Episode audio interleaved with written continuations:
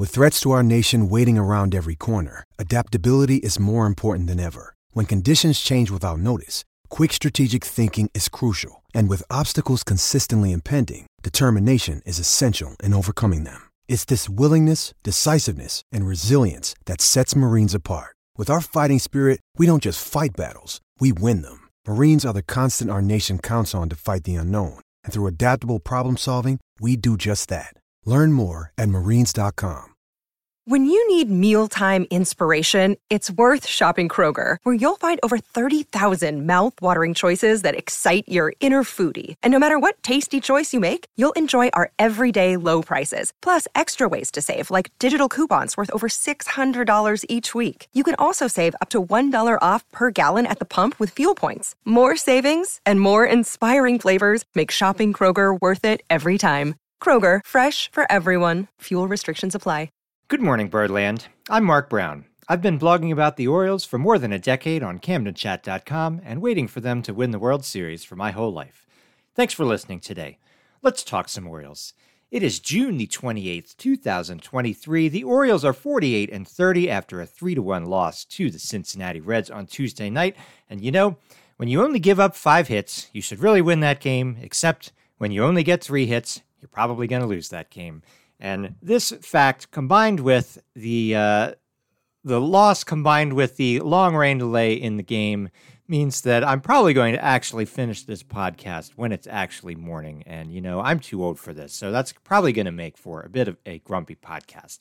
Now, that said, although I'm recording this late, the Rays and the Yankees are both out west, so both of their games are not over yet as I'm saying this, and I don't know what the Orioles' deficit in the AL East or advantage over teams below them will be by the end of the night. But what I can tell you is that the Orioles are still on a 100 win pace at the 48% mark of the season.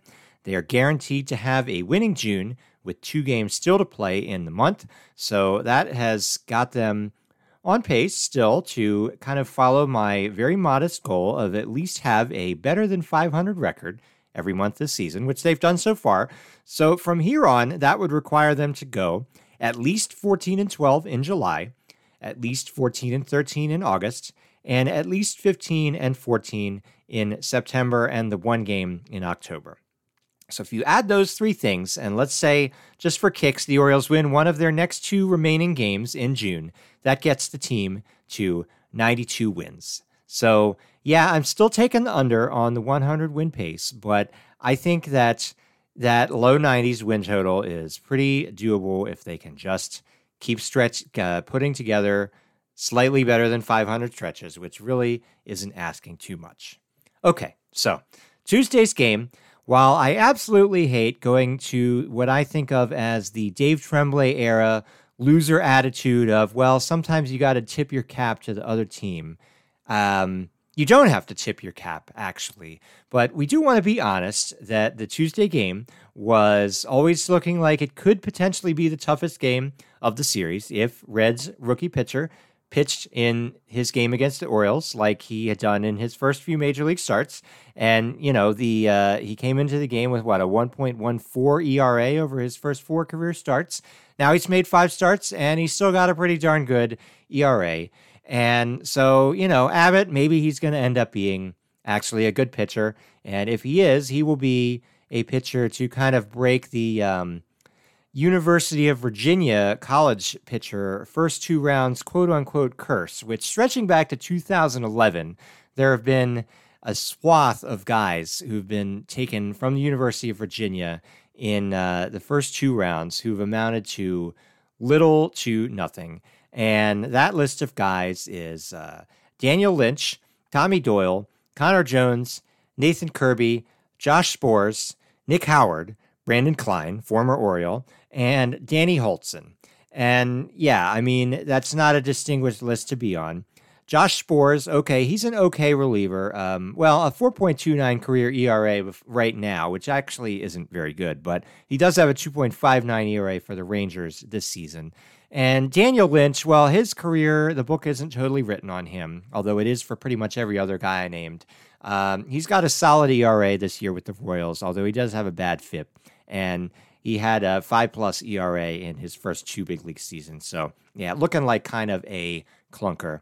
Oh, and by the way, Josh Sborz, a little Orioles connection. When the Orioles cheaply uh, jumped Ryan Webb's salary in 2015, reliever Ryan Webb, rather than just designate him for assignment, they dumped his salary to the Dodgers and packaged a competitive balance pick with that selling of Webb to the Dodgers so that the Dodgers would pay Webb's salary. And that competitive balance pick, the only kind that can be traded in the MLB draft, was used on Josh Sborz. So there you go, little Orioles connection. But anyway, against Andrew Abbott on Tuesday night, the Orioles mustered only two hits, and both of those hits were picked up by Jordan Westburg in playing his second major league game. The team's only run in the game scored on a sacrifice fly. It felt like they had some opportunities, well, really like one opportunity to do better than that. Really, it was the seventh inning. And the seventh inning was one of those really kind of stupid innings. Abbott was finally out of the game. Cedric Mullins led off the inning with a walk, only to be caught stealing. Uh, later, after Westburg drew a walk to get on base with one out, pinch hitter Ryan O'Hearn took an absolutely horrible swing on a 3 0 pitch with one out, and that turned out to be uh, be a uh, ground out instead of it could have been something awesome. Uh, to end the inning, Austin Hays was the victim of a terrible called strike early in the count before being legitimately called out on strikes later. A little bit earlier in the game, one of the Reds' runs scored because Aaron Hicks made kind of, it looked to me like a misplay off of a ricochet off the center field wall that turned into a run scoring double. Um, that was annoying. The Orioles then um, committed to having a almost no lefty lineup against lefty Andrew La- uh, Abbott, except they still had Gunnar Henderson, the lefty, in the cleanup spot. So that was pretty weird, and they certainly weren't rewarded for this. Henderson went over three with three strikeouts against Abbott, though, in fairness to Henderson, he did get a two-out double in the eighth inning. So once Abbott was out of the game, Henderson tried his best. Okay, so Jordan Westburg, he's now got three hits and two walks over his first two games. And by the way, that came against left handed starters, which is generally, well, so far this year, lefty pitchers have been his weaker side, despite being a right handed batter. So he's been a reverse splits player. He's made a couple of slick defensive plays, and that included in his major league debut game a really sweet glove flip to Jorge Mateo, uh, covering second base, the kind of thing you don't even really expect veteran great defenders to make every time. So, Westburg, I mean, I'm glad the Orioles brought him up. I'm glad he's here. I hope that we get to see him regularly and that he does not end up getting kind of buried as his uh, fellow prospect, his fellow infield prospect, Joey Ortiz was. So, yeah, the Orioles starting pitcher, Tyler Wells, he ends up taking the loss, although it's one of those games where he really didn't deserve it. He only allowed four hits and one walk over his six innings, which, by the way, is good enough to lower his season whip to 0.885, which still leads all of Major League Baseball. However, he takes the loss due to allowing a solo home run that ultimately broke a one to one tie. So, yeah, that sucks for him, but he has a 3.21 ERA after pitching in 16 games this season. Homers the homers that he gives up still make me nervous about him all the time. It seems like every start I'm like, okay, he's going to somehow now load the bases and then give up a grand slam, but he mostly hasn't been doing that and that's a darn great first half of the season. So, yeah, Wednesday night's game against the Reds. Uh, there are no must win games in June. However, it's going to be really good if the Orioles win this rubber game because the Red starting pitcher is Luke Weaver, who will be bringing a 6.86 ERA across 12 games started into that game. So, I mean, yeah, that's a guy the Orioles need to wake back up their offense and just knock the stuffing out of him. Weaver is a right handed pitcher who actually also has reverse splits this year. He is allowing a 976 OPS to right handed batters. Now, mind you, he's also bad against left handed batters, allowing an 862 OPS to them. He's been bad at home, he's been bad on the road, and he's been really bad in the first inning, allowing a total of 19 earned runs in 12 starts. So that's actually going to be a bit of a um, stoppable force versus a movable object because the Orioles, for all of their strengths this year, are a very weak first inning offense. They came into Tuesday's game uh, with a 611 OPS for their batters in the first inning. They've only scored 30 runs in the first inning in 78 games. That is their worst inning for hitting by far. I don't know why that is the case. It's kind of annoying. It seems like, you know, with as many good hitters as they've had at the top of the lineup, they should really be ready to attack starting pitchers who are not very good in the first inning and by and large, that just has not been happening for the Orioles this year. So they really need to reverse that trend on Wednesday night so that they can find a way to win this series against the Reds. It won't be the worst thing in the world if the Orioles end up losing the Wednesday game and losing the series. It does seem like this Reds team might be a decent team, you know, even at home. You're not going to win every series, whatever, but yeah, Luke Weaver, 6.86 ERA. That's really all there is to say about it. There is no excuses for the Orioles to not tee off on him. So they better do it. And then, once the Orioles offense has done that, we really are going to need Kyle Gibson to bounce back from his worst start in an Orioles uniform to date to keep the Reds uh, held down. You know, the Reds, although it's a split of the two games so far, the Reds have only scored six games across, uh, six runs across those first two games. So it would be good if the Orioles can not have the Reds offense wake up suddenly as soon as the Orioles offense wakes back up after Tuesday night. We'll see. Of course, that's why they play the games. The mailbag is empty for this episode. If you have an Orioles opinion that you would like to share on the show, or just a question you'd like me to answer for a future episode, you can email camdencastpod at gmail.com. Thank you to everyone who has written in so far. I will be right back after a message from a Fans First Sports Network sponsor. All right, so for the second half of tonight's show, we will continue on, or this morning's show, we will continue on with our prospect of the episode feature. Now, talking about each time one unheralded prospect who did not make the top 30 composite Orioles prospect list that I've posted to CamdenChat.com and revisiting one prospect who we talked about now months ago. So, tonight's unheralded prospect is Alex Pham, a right handed pitcher drafted by the Orioles in the 19th round of the 2021 draft. He received a $25,000 bonus from the University of San Francisco. The Orioles took him as a fourth year kind of COVID senior. Maybe he might have been drafted in a later round in the 2020 draft if that had been a normal year and a normal draft. It was not. So, 2021, the Orioles, well, they did themselves did not draft a pitcher until the fifth round of that draft.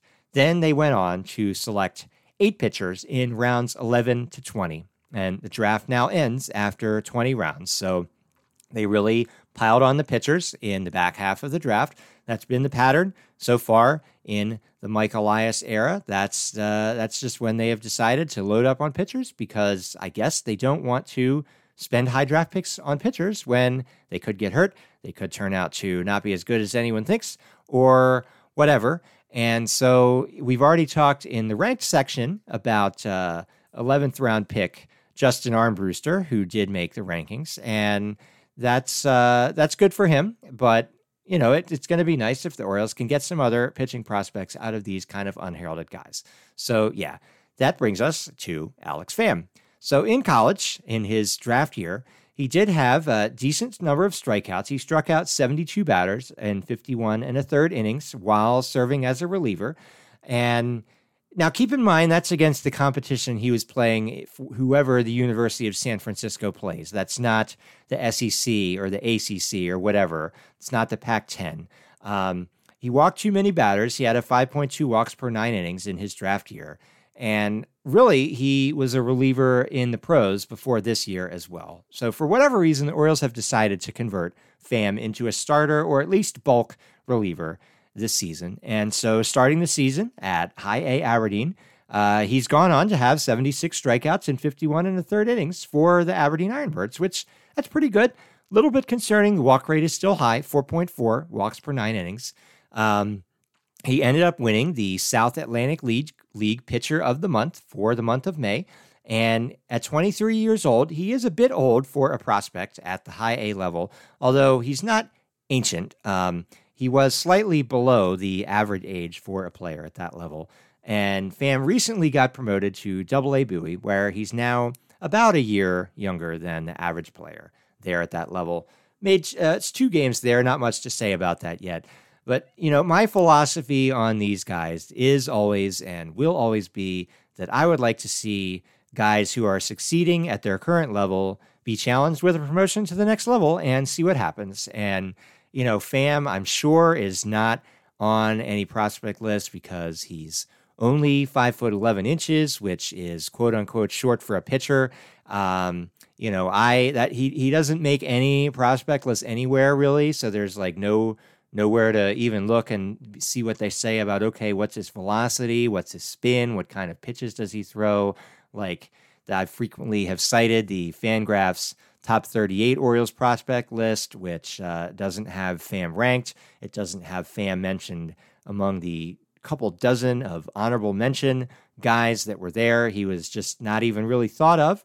Getting good results, got good results, got himself promoted to the Double A Bowie Bay Sox. And for Pham, you know, I hope that he can go on to have a nice second half for Bowie. And then who knows, maybe he will pitch himself up into where he's actually ranked, like the 11th rounder from that 2021 draft, Justin Armbruster.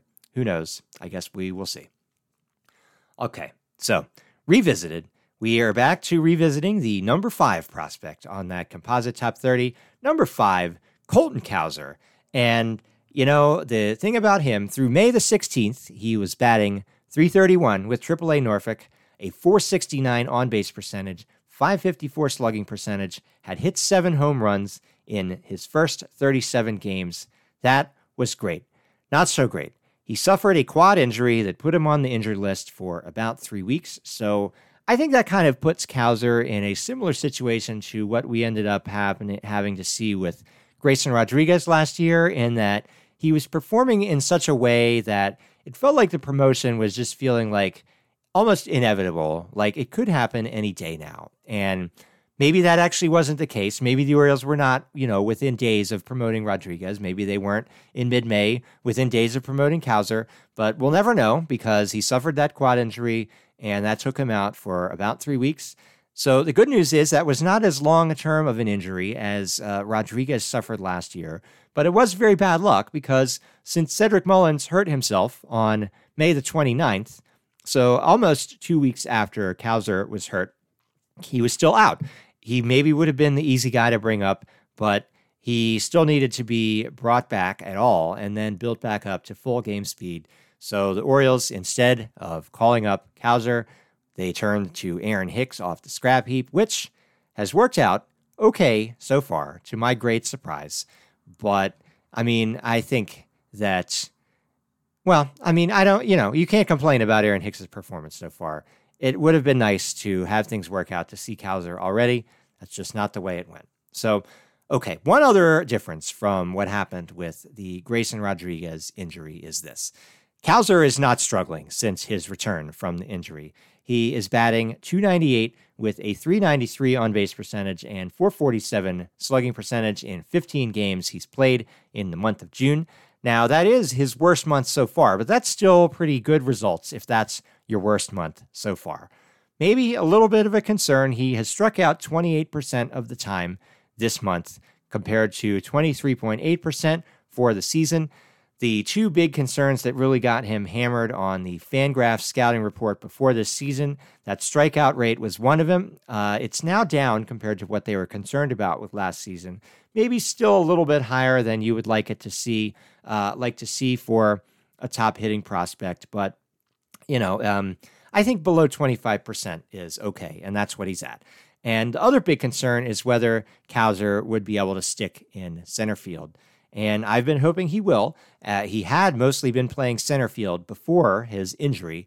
However, it does seem noteworthy to me that he's now played nine out of the 11 games he's played on defense in right field after coming back from that injury. So I don't know, is that the Orioles being cautious about not wanting Cowser to have to run as hard after hurting his quad, maybe an outfield corner spot, less likely to need to show off the range as a center fielder, have the Orioles change their minds about whether Cowser is actually going to be capable of being a center fielder at the big league level, or are they just having him play right field because it's going to be easier to fit him into the Orioles roster picture this year or even next year if he plays an outfield corner? I don't know the answer to that. Um, maybe even the Orioles don't. It could be a little bit of all of those and how he uh, play, you know, where he is eventually inserted at the big league level is going to depend on kind of the winds of random chance. They already kind of turned against uh, Cowser in having him be hurt when Mullins was hurt, but we don't know what will develop over the remaining three months of the regular season. Anybody could get hurt. Also, uh, we don't want to see it happen, but it's always a possibility, and it'll be good if Cowser is ready to step in at any outfield spot where he's possibly needed. One good thing for Cowser is that against left handed pitching, He's got, okay, a bit of a small sample size of 50 plate appearances, but so far this season, he is hitting 317 with a 420 on base and 512 slugging against a weak half of uh, his platoon lefties. Cowser is a lefty batter, and so, you know, it is expected you are worse against your same handed batter or pitcher. Not always. We discussed some reverse splits guys earlier on this episode, but for the most part, that is the case. And so Cowser that one thing wrong with him for lefties, he has struck out 34% of the time against lefties this year. It's only 21% against righties. So that's a survivable platoon split. Um, but maybe there is something to sources or, you know, uh, prospect writers that are concerned that Cowser ends up more as a platoon outfielder. Uh, but the other thing is, you know, where are the Orioles going to fit Cowser into the, the picture this season? Every outfielder they have right now is at 800 OPS or better, other than Ryan McKenna. I don't want to dump on him too much, but, you know, he almost doesn't count. I'm, I'm talking Austin Hays, Cedric Mullins, Anthony Santander, Aaron Hicks with the Orioles. All those guys OPSing better than 800. There's no room to put in even a prospect who you think will debut and do pretty well. Unlike calling up Westburg, where there was plenty of room in the infield with weaker hitting middle infielders. So I don't know. I mean, there's no rush to get Cowser on the 40 man roster as a 2021 draft pick out of college. He is not actually Rule 5 eligible until after next season.